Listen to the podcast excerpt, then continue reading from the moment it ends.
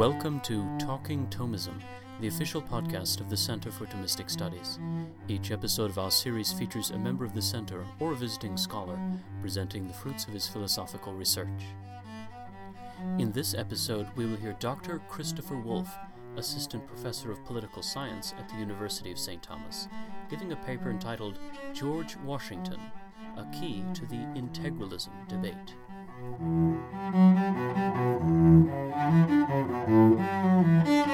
Well, it, it's it's just a delight to be with all of you here, uh, with friends and uh, fellow professors who I've already learned so much. Just I've only been here a year, uh, but I've, I've really enjoyed teaching here with, with you all and also being part of these philosophy colloquia.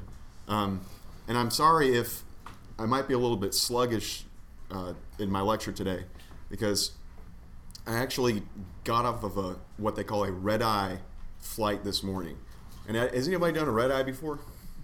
A red eye is where you're in California and you fly east and you get on the plane about I don't know 11 p.m. midnight and then you just wake up the next morning on where at your destination and you got red eyes but you're it's the next day so uh, that's what I did but I did that for a good reason because um, I was in California this morning uh,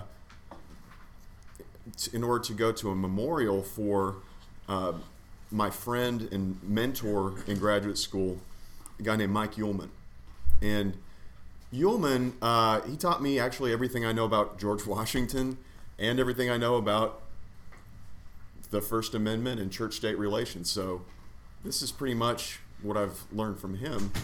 Um, and I also uh, j- just want to just dedicate this to, to Mike. He was a real uh, Catholic gentleman. He really was. Um, and so, one story that comes to mind involving Mike, I wanted to share with you. Uh, one time, I jokingly said to him, "Hey, Mike, you know you shouldn't talk about religion and politics in mixed company." Has anybody heard that phrase before? Maybe that's a Southern phrase. I don't know. You shouldn't talk about religion or politics in mixed company. I said that to Mike, and he said, "So we're not supposed to talk about religion and politics? What the hell else interesting is there to talk about then?" Uh, and that was uh, a good reaction, actually, and a, uh, illustrates an important insight. I think that if we bracket off or kind of intentionally avoid talking about ultimate questions always, then we're, we're left with kind of a shallow kind of talk quite often just about the weather or food or whatever it is. Um, and so we should we should go there, including even especially when you're not in a mixed company. I mean, we're going to be having Thanksgiving coming up, and it's become the case now where you don't talk about religion and politics with your family at Thanksgiving. Uh, and I don't know, that might be just a challenge that we might might all have is to maybe talk about something about politics or religion at Thanksgiving uh, coming up. But of course, speak the truth in charity, as uh, John Paul II says. Okay, so beyond that custom of Americans like myself uh, wanting to avoid uncomfortable or quarrelsome topics, uh, some Americans are motivated to abstain from talking about religion in mixed company or in the public square out of an imagined constitutional duty not to do so. They read the First Amendment to the Constitution, which you can find in your handout. It says, Congress shall make no law respecting an establishment of religion or prohibiting the free exercise thereof. They read that First Amendment and they think that it requires secularism in the public square. But you don't actually find the word secularism in that definition or, or, or in that First Amendment, do you? Um, just says that Congress shall make no law respecting an establishment of religion. What did those words originally mean? how has the Establishment Clause ordered our institutional arrangements in the United States? Now, that is a long and fascinating story, but I can't go through all that today. Uh, but in short, those words were originally interpreted allowing government to, to actually support religion as long as that support did not favor one religion over another, one denomination over another. Now, that's the way it was interpreted for many years. However, starting in the 20th century, um, mid 20th century, uh, in the hands of uh, the Supreme Court, the Establishment Clause has been interpreted to demand a strict separation of church and state. And that's led to a disallowing of all public affirmation of religion, especially funding, money, especially Bible teaching in schools. Um, that's the way the Supreme Court has gone for about 40 or 50 years, or went for about 40 or 50 years. In the most recent term of the Supreme Court, in the American Legion versus American Humanist Association case, the liberals on the court argued that a cross setup as a monument for a World War II for World War I dead must be taken down because to allow it to stand would create a symbolic establishment of religion. Justice Ginsburg and Sotomayor, however, were that were on the losing side of that case, uh, with actually seven to two against them. And that vote, I think, is indicative of perhaps a turn back toward a not so strict separation of church and state. Back to what I would call the non preferential support view that was held for many, many years. Um, and I think it, that the court has turned that direction more as it's grown more originalist. Um, prediction, if you want my professional opinion, uh, I don't think the court's lead case on the subject, Lemon versus Kurtzman, has long to long for this world. Uh, Justice Gorsuch, during the oral arguments, if you listen to him, he called he called the Lemon test a dog's breakfast in the oral arguments. And I think that's a British saying for a mess, basically. the, the test is a mess. And no one really disagreed with him uh, when he said that. However, the, there were not enough justices who could come to agreement on what the replacement test ought to be.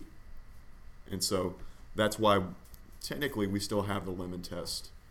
Um, still there, but honored in the breach, you might say.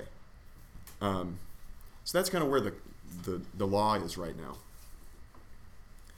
I think that the originalists, um, or, or, that the court is becoming more non preferentialist as it becomes more originalist, um, because the, we've gotten more historical information on what the words originally meant. And there was conf- historical confusion about what they meant in the initial interpretation of these clauses in the mid 20th century. This is interesting because I think that the liberal side in these cases, for example, the ACLU in all these cases, is not guilty of living constitutionalism at all on this. They are being originalists, and Hugo Black, who initially set us on this course, was attempting to interpret the words in terms of what the words originally meant. But I just don't think that, they, that their history was correct. And we've, we found out more history to show that they're incorrect. Um, for example, Justice Hugo Black in the, the key case Everson versus Board of Education, uh, 1947, claimed to be following the original intent shown by Thomas Jefferson. Thomas Jefferson, you can read in your um, handout here in his famous letter to the Danbury Baptist congregation, I messed up the date. It's 1803. Um, said, quote, writing to, so writing to this Baptist congregation, he says, I contemplate with sovereign reverence that act of the whole American people which declared that their legislature should make no law respecting an establishment of religion or prohibiting the free exercise thereof, thus building a wall of separation between church and state. So we got the First Amendment. Let me tell you what it means. It means a high wall of separation of church and state. And that's what Hugo Black puts into his opinion after that. Um, and so, so yeah, there's there's some there's some historical evidence for that side. Um, the question that ought to have been put to Justice Black back then, and that we ought to put to it now, is whether Thomas Jefferson is a reliable source for telling us about the original intent of that clause. The answer is a definite no, for many reasons. But first of all, Jefferson was not present at the time of the drafting of the amendment. He was in France. I messed up the date, but it's 1803 um, is when he says that. You know, that's 14 years after the amendment was written, and he wasn't even there. So we ought to look at the people who were there and see what they said about what they thought the amendment meant. And what you come up with, I think, is actually the non preferentialist view that it doesn't mean a high wall of, uh, of separation of church and state.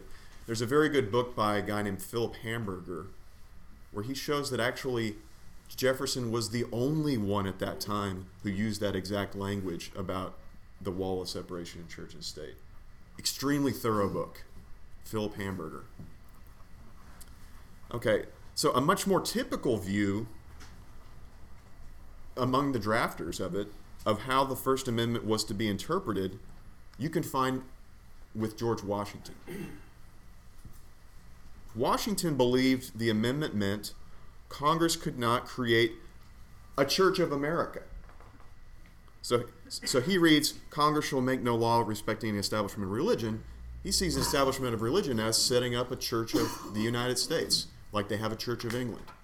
So it's saying you can't set up a church of the United States or give money to one church, effectively creating one church established, achieving the same thing. And so, but he was okay with not, not preferential support.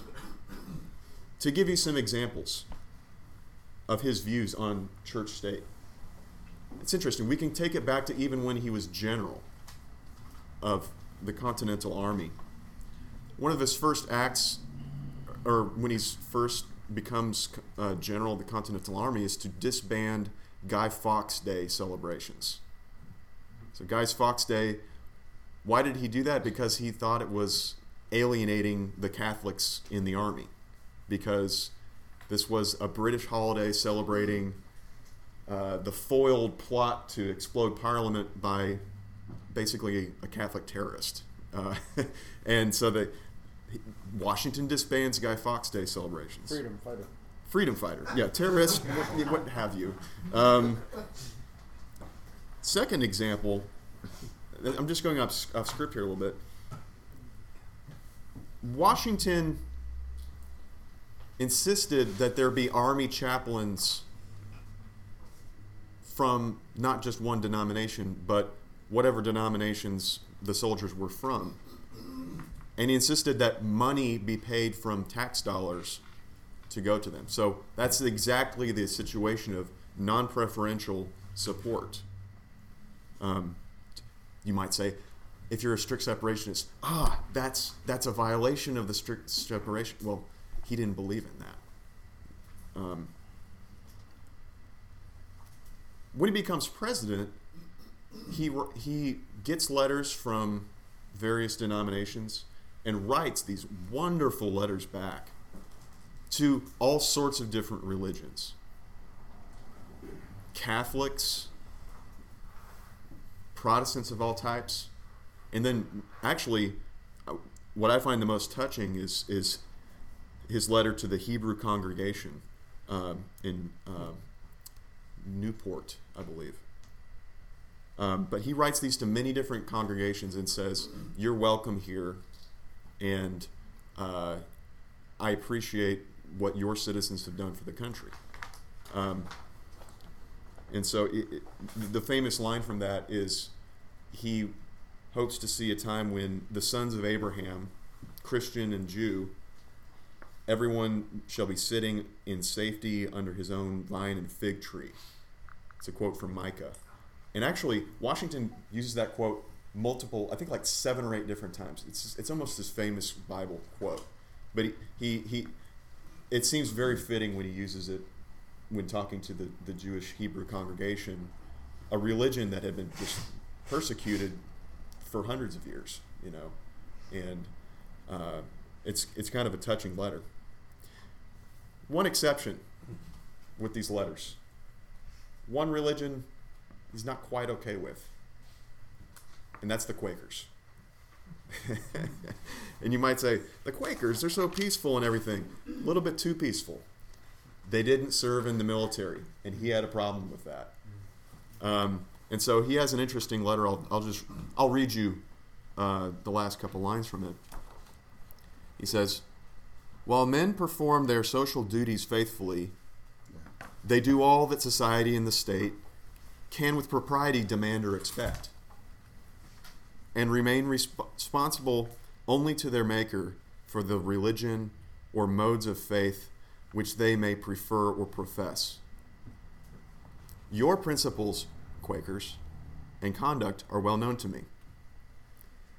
And it is doing the people called Quakers no more than justice to say that, except their declining to share with others the burden of common defense, there is no denomination among us who are more exemplary and useful citizens. I assure you very explicitly that, in my opinion, the conscientious scruples of all men should be treated with great delicacy and tenderness. And it is my wish and desire that the laws may always be as extensively accommodated to them as a due regard to the protection and essential interest of the nation may justify and permit. Um, but it's almost as if he's saying in there, there's no guarantees. No guarantees that if you don't put in for the protection of rights, that that we would, with as much force, uh, uh, defend you. It's it's that, and so I would see this almost as a curtailment of if we were to think about Washington's view of the free exercise clause.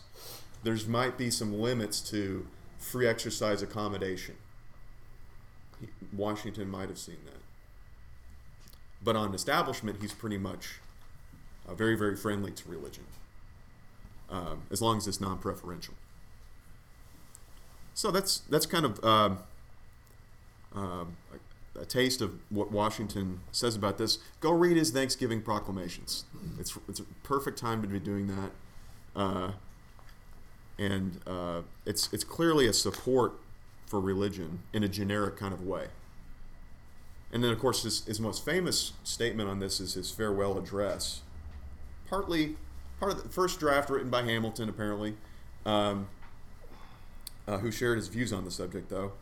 Um, and in, in that address, we find Washington claiming that morality and hence good government cannot be maintained without religion. Washington says, quote, Of all the dispositions and habits which lead to political prosperity, religion and morality are indispensable supports. In vain would that man claim the tribute of patriotism, who, would la- who should labor to subvert these great pillars of human happiness, these firmest props of the duties of men and citizens. The mere politician, equally with the pious man, ought to respect and to cherish them and let us with caution indulge the supposition that morality can be maintained without religion. Um, so, very much, uh, maybe at his most uh, pro religious here. Washington's way of promoting religion in general without turning America into a confessional state was of benefit to all religions, according to Tocqueville when he wrote on this subject in the 1830s. In the 1830s, Tocqueville even saw the Roman Catholic Church, of all churches, flourishing in America, which was a stark contrast to the state of the Catholic religion in France. One key advantage to Catholic, American Catholic success, Tocqueville thought, was that religion and government officials were not tied up together. You have the first and second estate tied up together there. There was no possibility of a Cardinal Richelieu in America. When political leaders are rejected by the people of America, they do not at the same time reject the religious leaders. That's what Tocqueville thought was one of the keys, and maybe what had gone wrong in France, he thought. With government out of the way, the natural desire for God was able to do its work in the people of America, thought Tocqueville. That's not the usual Catholic arrangement, of course, up to this time. The usual Catholic arrangement is to have the confessional Catholic state. Um, France before the French Revolution, you might say. What's interesting is, and, and now I'm going to get to the integralism thing finally. Uh, when some French Catholics started reading, treating America as a model that ought to mold the church, the great Pope Leo XIII rightly condemned that view as an American heresy. American exceptionalism went too far in this case. And Leo said basically, stop acting like America is God's gift to the world or to the church or something. Uh, to the French. To the French, yes. One small part of Leo's larger document on this topic, condemning Americanism, Longinqua Oceani, across the long ocean, uh, contains a specific discussion of American church state relations. And uh, I've got the quote in your handout. Um, let's see.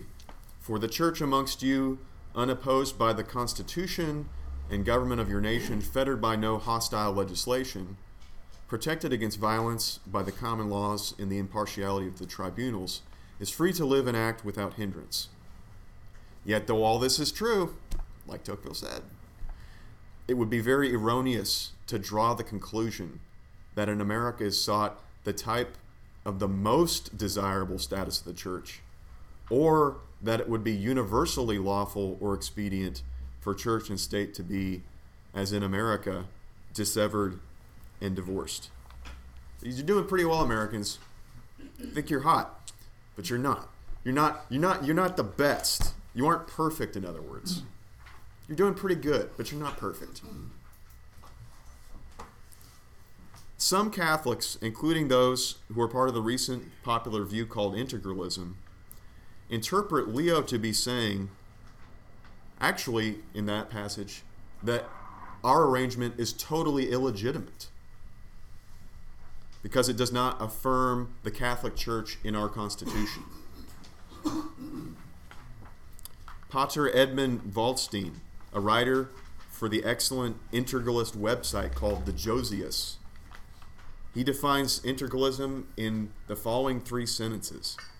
Quote, Catholic integralism is a tradition of thought that rejects the liberal separation of politics from concern with the end of human life, holding that political rule must order man to his final goal. Since, how, however, man has both a temporal and eternal end, integralism holds that there are two powers that rule him a temporal power and a spiritual power. And since man's temporal end is subordinated to his eternal end, and temporal power must be subordinated to the spiritual power.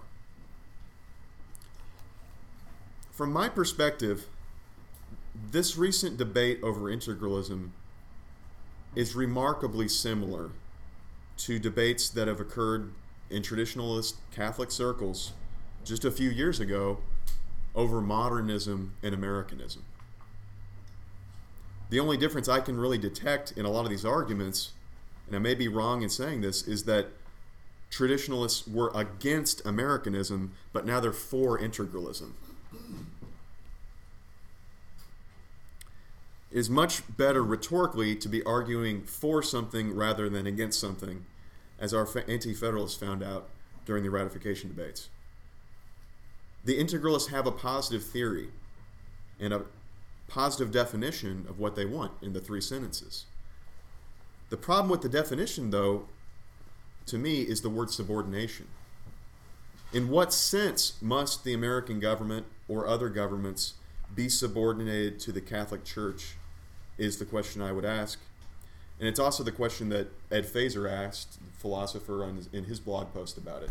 There seems to be a lot of ambiguity about that word subordinated.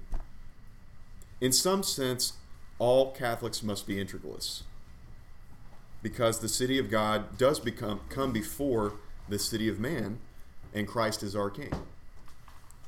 However, government and the state, the nation state as they now exist are actually a very new phenomenon. The nation state is a very new phenomenon. We are not living in the kingdom of Leo IX in France.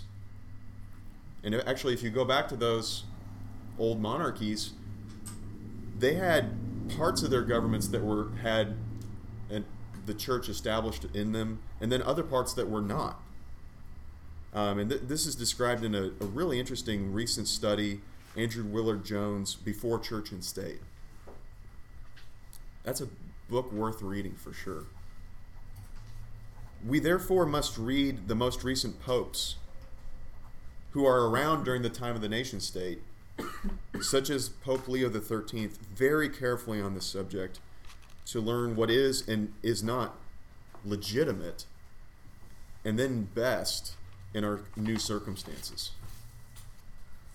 According to philosopher Russell Hittinger, in an edited volume titled The Teachings of Modern Christianity, Pope Leo XIII was an anti separationist.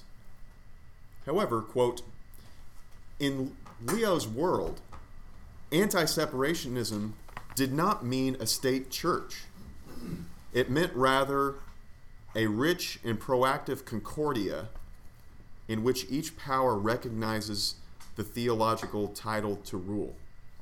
Leo did not think civil authorities ought to be epistemologically blind about their place in the order of providence. And I'd like to actually discuss that in the Q&A if anybody wants to take that up. I'm, I'm very interested in that. I mean, um, what might it mean that our government should not be blind uh, in that regard? I think that's. I thought that's. I think that's. It might.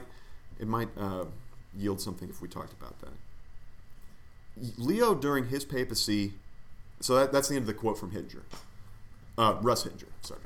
Uh, yeah. Leo during his papacy.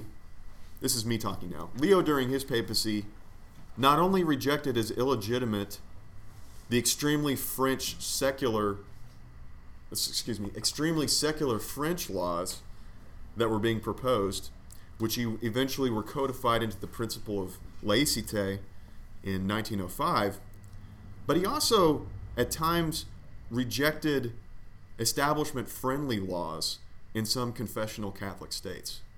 He didn't just reject um, the super secular ones. Leo rejected some examples of both sides we ought to remember. When it came to America's re- arrangement, Leo considered it to be decent, but not a perfect re- arrangement, as we saw in the Long- Longinqua Oceani, Oceani quotation. Since Leo's time, the church seemingly has come around to appreciating the American arrangement more and more. John Courtney Murray, a very pro American priest, undoubtedly had an impact on the writing of the Vatican II document Dignitatis Humanae. That document, whose authoritativeness has been interestingly put into question uh, recently by scholar Thomas Pink, clearly lean, but that, that, that document clearly leans toward more of a separation of church and state in modern times, but it also does allow for con- confessional states as well. Unfortunately, I did not provide this quote in the handout. I gave you another quote from Dignitatis Humanae, but I wanted to read this one. It says that in view of peculiar circumstances obtaining among peoples, special civil recognition is given to one religious community in the constitutional order of society is at the same time imperative that the right of all citizens and religious communities to religious freedom should be recognized and made effective in practice. So he's saying you might have a confessional state. When you have that, be sure you also have free exercise of or freedom of conscience, basically. Um, now, what peculiar circumstances would pertain? I think that that means that there would be a majority of the citizens of the country would be Catholic. I think that's maybe what they have in mind there.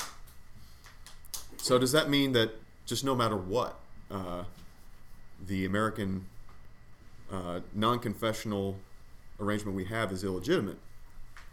I would not say that. I would say that our arrangement is legitimate and beneficial, uh, but it's not the only legitimate option. So are the confessional states, from the in the eyes of the church, as long as they allow the free exercise of religion.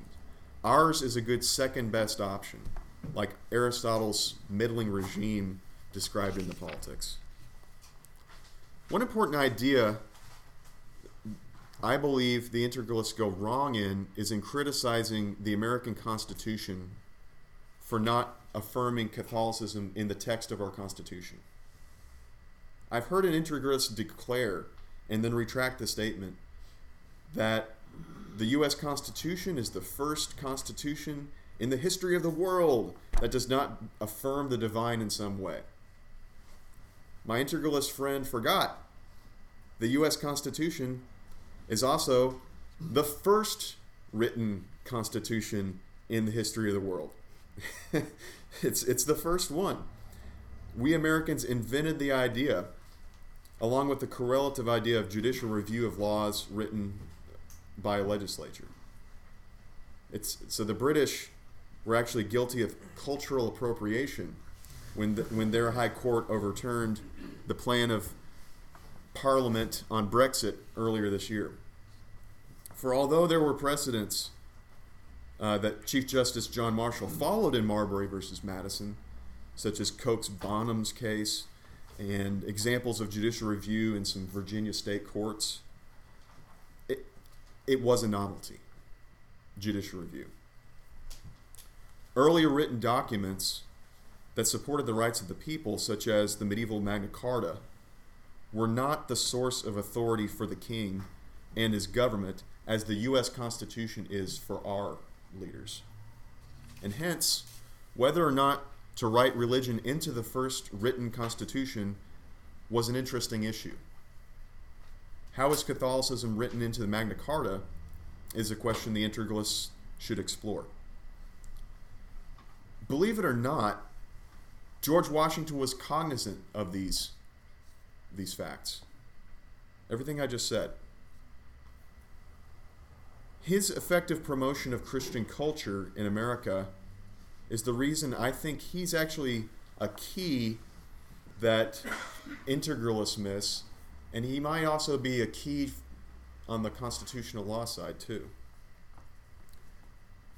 When Washington was asked by a group of Presbyterian ministers why no affirmation of Christianity is contained in the U.S. Constitution, Washington kindly wrote them back to tell them it would be their job, not the government's job, to promote religion in the new republic.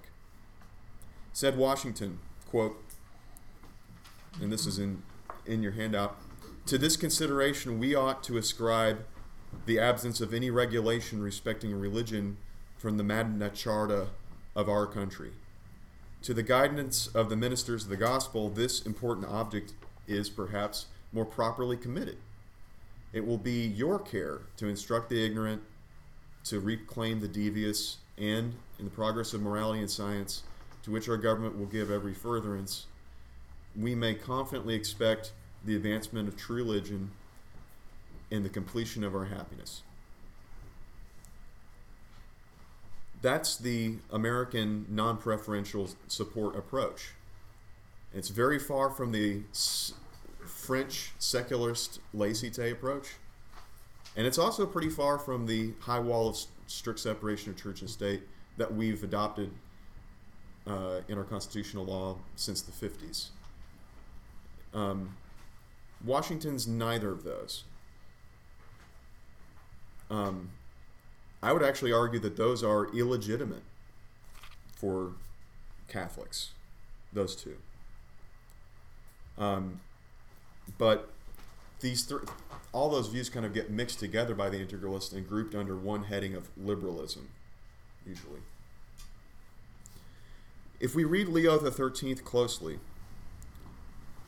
um, we see that he appreciated the virtues of Washington's approach to religion.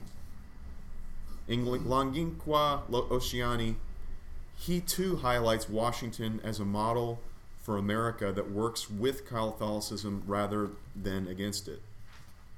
Quote from Leo in the handout. Precisely at the epoch when the American colonies, having with Catholic aid, that's France, Catholic aid, uh, achieved liberty and independence, Lafayette, uh, coalesced into a constitutional republic, the ecclesiastical hierarchy was happily established amongst you. And at the very time when the popular suffrage placed the great Washington at the head helm of the republic, the first bishop, I think that's Daniel Carroll, was set up was set by the apostolic authority over the American church. The well known friendship and familiar intercourse which subsisted between those two men, Carroll and Washington, seems to be an evidence that the United States ought to be conjoined in concord and amity with the Catholic Church. And not without cause, for without morality the state cannot endure. A truth which that illustrious citizen of yours, whom we have just mentioned, with a keenness of insight worthy of his genius and statesmanship, perceived and proclaimed. So that may or may not be like a paraphrase of Washington's farewell address, but it's pretty close. And his appreciation for, for Washington is evident. A more recent pope, John Paul II, had similar praise for Washington in his speech welcoming U.S. Ambassador Lindy Boggs in 1997. Quote, the founding fathers of the United States asserted their claim to freedom and independence on the basis of certain self evident truths about the human person. Truths which could be discerned in human nature, built into it by nature's God. Thus, they meant to bring into being not just an independent territory, but a great experiment in what George Washington called ordered liberty. An experiment in which men and women would enjoy equality of rights and opportunities in the pursuit of happiness and in service of the common good. Reading the founding documents of the United States, one has to be impressed by the concept of freedom they enshrine, a freedom designed to enable people to fulfill their duties and responsibilities toward the family and toward the common good of the community. It would be truly a sad thing if the religious and moral convictions upon which the American experiment was founded could now somehow be considered a danger to free society, such that those who would bring these convictions to bear upon your nation's public life would be denied a voice in debating and resolving issues of public policy.